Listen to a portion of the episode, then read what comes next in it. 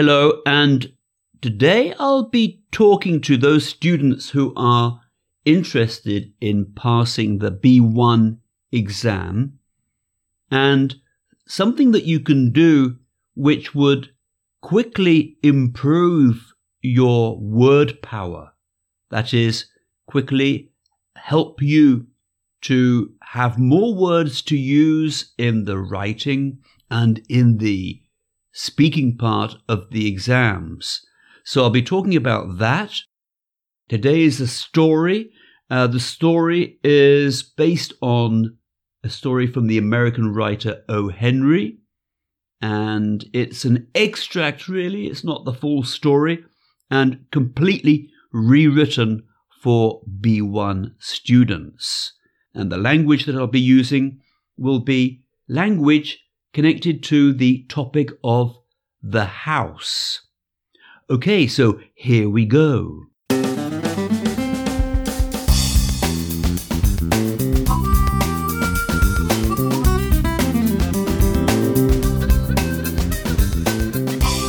Hello and welcome to Practising English. My name is Mike Bilbrough, and these are podcasts for students of English at B1 or B2 levels. And if you are a B1 level student trying to reach B2 level, then I recommend my book, The Tudor Conspiracy. Come over to practisingenglish.com and you'll see a picture of the front cover. Click on that and it will take you to the page where you can buy the book. And as I said at the beginning of the podcast, I'm going to give you a tip on how you can fairly quickly improve your B1 word power. So if you're going to take the exam, it'll help you to have more vocabulary that you can use in the writing and the speaking part. Now, what is that tip? Well, it's fairly simple, really. I noticed that a lot of my students weren't really using words in the writing and speaking part of the exam, which were the simplest to learn. Now, I'm talking about words which are cognates. What is a cognate? Well, a cognate is a word which is similar in your mother tongue and also similar in English and they're easily recognizable because of the similarity. Now, I'm talking especially about languages which are Latin based languages, for example, like French or Italian or Spanish. And in English, nearly half our words are from Latin, as English really was sort of based on French or a part of it was based on French influence. So we have words then which are B1 words, and these are easily learnt for by students who are speakers of those Latin based languages.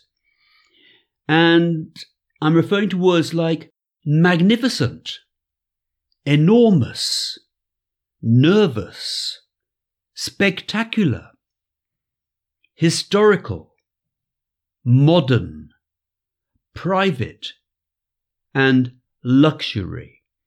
Now, all those are adjectives, they're B1 adjectives, and quite easy for you to learn and remember because they're very similar. So, my tip, my um, advice is to try to use those words. Look uh, in your textbook to see which are the cognates in B1 or if you're doing B2 as well, B2, and use those words. They're the simplest ones to learn. I think what most students seem to do is they say, Hey, yeah, I know that word. I don't need to write it down because I recognize that word if I see it. Yes, sure, you will recognize it if you see it in the reading, for example. But why not use those words too? Use them. And I've used those words I've already mentioned in the story today, so listen out for them. And also the vocabulary that I'm going to use today. So this is uh, another subject now. Now I'm talking about the vocabulary of the story, which is about the house, because uh, this is a story of somebody who is looking for accommodation. Accommodation, then, is a B1 word which means a place to stay and sleep, usually uh, to pay a rent, R E N T, and stay there um, even though it's not your own home. We call that accommodation. Also, a hotel as well is a type of accommodation. Okay, so um, other words um, regarding the house. In this house is the ground floor, which is the floor at the bottom of the house. When you go into a house, you go in at the ground floor. And then you have the first floor, second floor, if you go up the stairs or upstairs. And at the top of the house, if there are several floors, you'll have the top floor at the top of the house. Okay, um, another adjective which is used to describe a house which has large windows, so a lot of light coming in, we say it is very bright. It is very bright. B R I G H T. Lots of light. There's a reference to a bedroom, and in the bedroom there is a wardrobe. A wardrobe. That is where you put your clothes or hang your clothes. H A N G on coat hangers. Then also in the bedroom, on the bed, this is a B1 word, sheets. You have sheets. S H E T S, which is the white material, usually very clean, uh, that you use to cover yourself when you are in bed. And then on the sheets, you will probably have a blanket. B L A N K E T, blanket. In the bathroom, well, you have a place where you can wash, and uh, that is called a basin, B A S I N. And on the basin, you have two taps, usually a hot tap and a cold tap, and you turn them on, and the water comes out. And those are called taps, T A P S, which, when they're turned on, the water runs into the basin. Now, in this story, there is a chest of drawers, again in the bedroom, probably, which is a piece of furniture which has drawers which open and close, and we usually keep clothes in there, in a chest of drawers. Now, this house has stairs Obviously, you use the stairs to go from one floor to the next. You go upstairs or downstairs. And each stair we can call a step, S T E P. And also at the front of the house as well. Often, just in front of the front door, you might have a step which you sort of stand on or walk up when you go into the house a step. Now, right at the top of the house, some houses may have an attic. Now, an attic is a small room which is usually built underneath the roof. So, in a lot of um, houses in uh, Northern Europe or in the UK or in the US, um, the roof is often sloping. So, it's not a flat roof, but it is sloping, and there is a space underneath that roof. And there you could have a room, and that room is called an attic. A T T I C.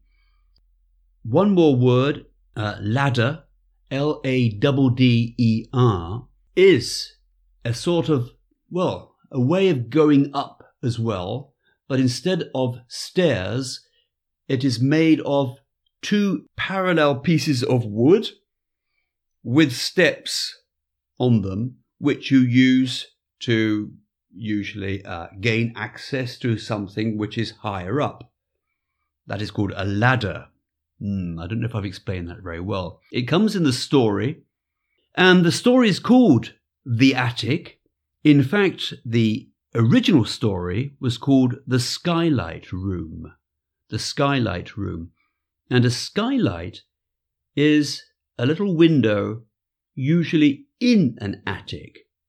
So it's a window which is on the roof itself. So it is sort of looking upwards. I've changed the uh, title to The Attic because I think an attic is more of a modern word. So it's based on a story by O. Henry, written at the uh, beginning of the 20th century. And I've tried to modernize it a little bit, especially the language, of course. So it's all very relevant language to you. So remember to listen out for those cognates, those words which are probably similar in your own language and that you could easily use yourselves. And also the language which I picked out earlier to talk about the house. Here we go.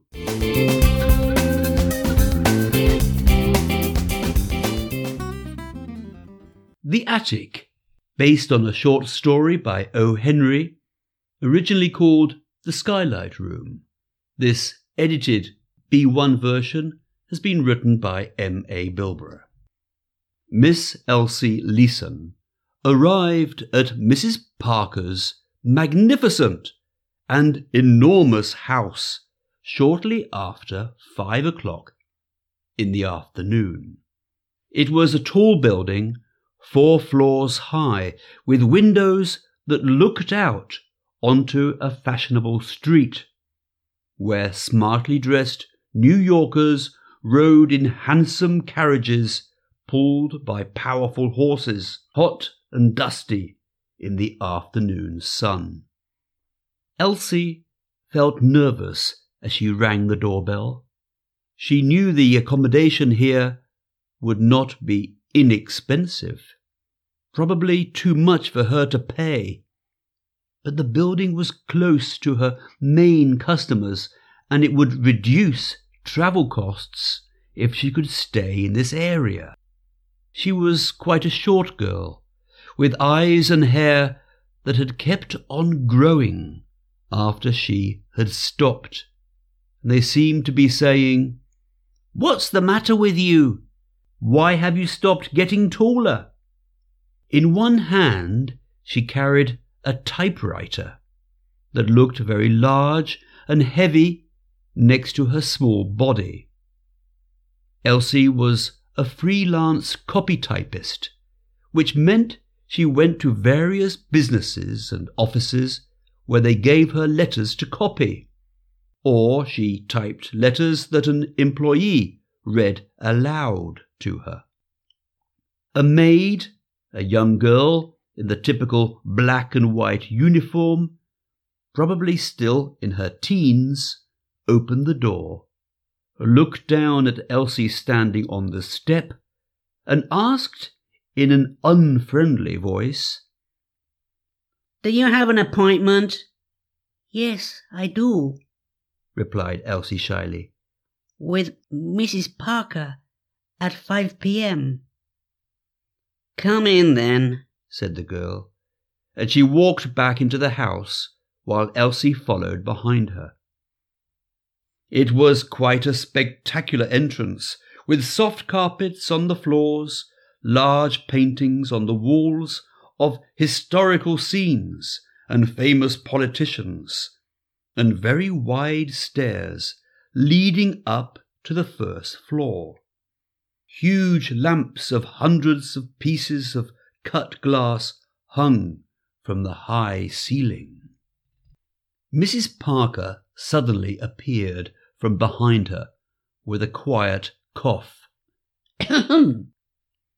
Elsie turned around. Mrs. Parker was a tall, middle aged woman and wore a long and, what Elsie thought, was a very expensive dress. She wore her hair in a bun and looked at Elsie through tiny round glasses, and what was perhaps a small smile on her face. Good afternoon, Miss Leeson. I understand you're looking for a room for accommodation.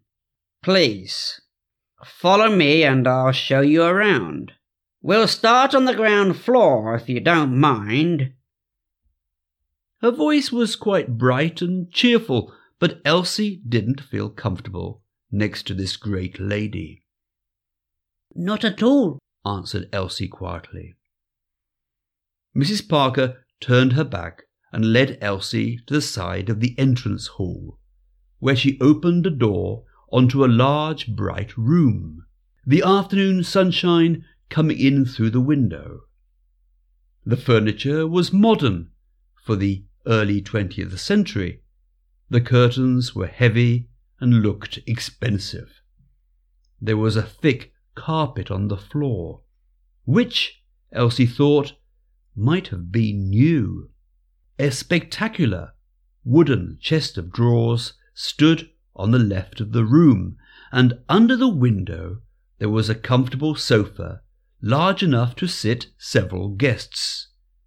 However, the piece of furniture that attracted your attention more than any other was a gorgeous bed on the right of the room, with pure white sheets and four posts in each corner that held a canopy of green and gold material. Elsie thought to herself that instead of a simple room, Mrs. Parker had brought her to a palace. There is a separate private bathroom, of course, said Mrs. Parker, obviously very proud of her home. They both walked over to the bathroom and looked in. Again, it was a bright room due to a second window that let the sun shine through. The bath was so long you could lie down in it, and the taps were gold coloured. There was even a brightly coloured rug by the bath for you to step onto and not get your feet cold. In fact, continued Mrs. Parker, you have the use of another room here. And she opened a door onto a sort of huge wardrobe where there were coat hangers and lots more space for other luggage. You could keep some of your equipment here, or even hang a skeleton. Elsie was shocked. Why, why should I want to keep a skeleton in there? she asked in a small voice. Mrs. Parker immediately looked at Elsie as though she felt sorry for her. You mean you're not a doctor? she asked. Perhaps you're a dentist. I'm sorry, but I, I, I'm not a doctor. I'm not a dentist either. Elsie apologized. I'm a copy typist. Mrs. Parker was disappointed. So you can't pay $12 a month for this room? Elsie had to admit she could not, and the way Mrs. Parker looked made Elsie feel ashamed she was not a doctor or a dentist. Well, we'll just have to go to the first floor apartments, said Mrs. Parker. Perhaps they will be more suitable for you. And she walked out of the room and towards the stairs, as though she were hurt by Elsie's lack of interest in her luxury apartment. Elsie ran after her the best she could with her heavy typewriter. On the first floor, they visited a room that obviously wasn't available for rent. When Mrs. Parker knocked on the door, a badly dressed man with a beard opened the door and looked worried when he saw the owner. He was smoking a cigarette, and when Mrs. Parker walked in uninvited, Elsie noticed how the room was full of smoke. Mr. Skidder is a university professor. He has been with us for eight years now. Haven't you, Mr. Skidder? Yes, Mrs. Parker, he answered, looking anxious. I have last month's rent for you. He opened a drawer, took out a few banknotes, and handed them to Mrs. Parker, who looked unhappy. Well, Mr. Skidder added, half of last month's rent. I can pay you the rest next week. Mrs. Parker said nothing more to Mr. Skidder, but looked at Elsie and said, The furniture in this room is really beautiful, don't you think, Miss Leeson? Elsie wanted to say something positive, feeling pleased that Mrs. Parker had asked for her opinion. Unfortunately, there was so much smoke in the room, Elsie could see very little. But she replied, Yes, it is lovely, Mrs. Parker. Saying nothing to Mr. Skidder, Mrs. Parker and Elsie left the room and closed the door. Mrs. Parker then looked down at Elsie and made a noise something like, Hmm. and then added, The rooms on this floor, Miss Leeson, cost eight dollars a month. Is it worth showing them to you?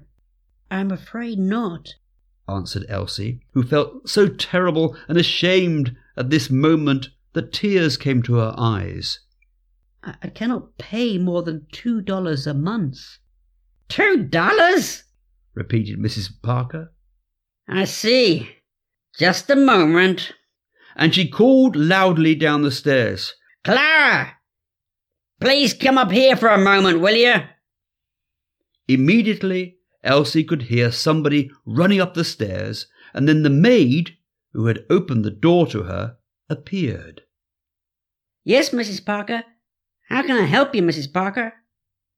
Take Miss Leeson to the top floor and show her the attic. She may stay there for two dollars a month. And without saying another word to Elsie, Mrs. Parker walked away looking more hurt than ever. It was as though the maid had shared Mrs. Parker's feelings about Elsie's low salary problems, because she looked coldly at her, turned around, and began to walk upstairs without saying another word. To reach the attic, there was a ladder, which led to a small door in the ceiling. It was so difficult to climb up, Elsie decided to leave her typewriter on the floor below and follow the maid. When they were finally both standing in the room, Elsie's heart sank. The room was about two meters by one meter and a half in size. There was a small iron bed, a basin without taps, a chair, and a shelf, which, Elsie thought, she could use as a table for her typewriter. Despite the feeling that she was standing in a hole, when she looked up, she could see a small window in the roof and a little square of blue sky. The maid looked at Elsie, waiting for her to speak. Elsie smiled, although she didn't want to, and said, Fine. I'll take it. And that's the end of the story. I hope you heard those cognates, the words which are Latin based words in the story. I hope you picked them out as you were listening. And all those useful words which are used to talk about the house. Until next time, goodbye for now.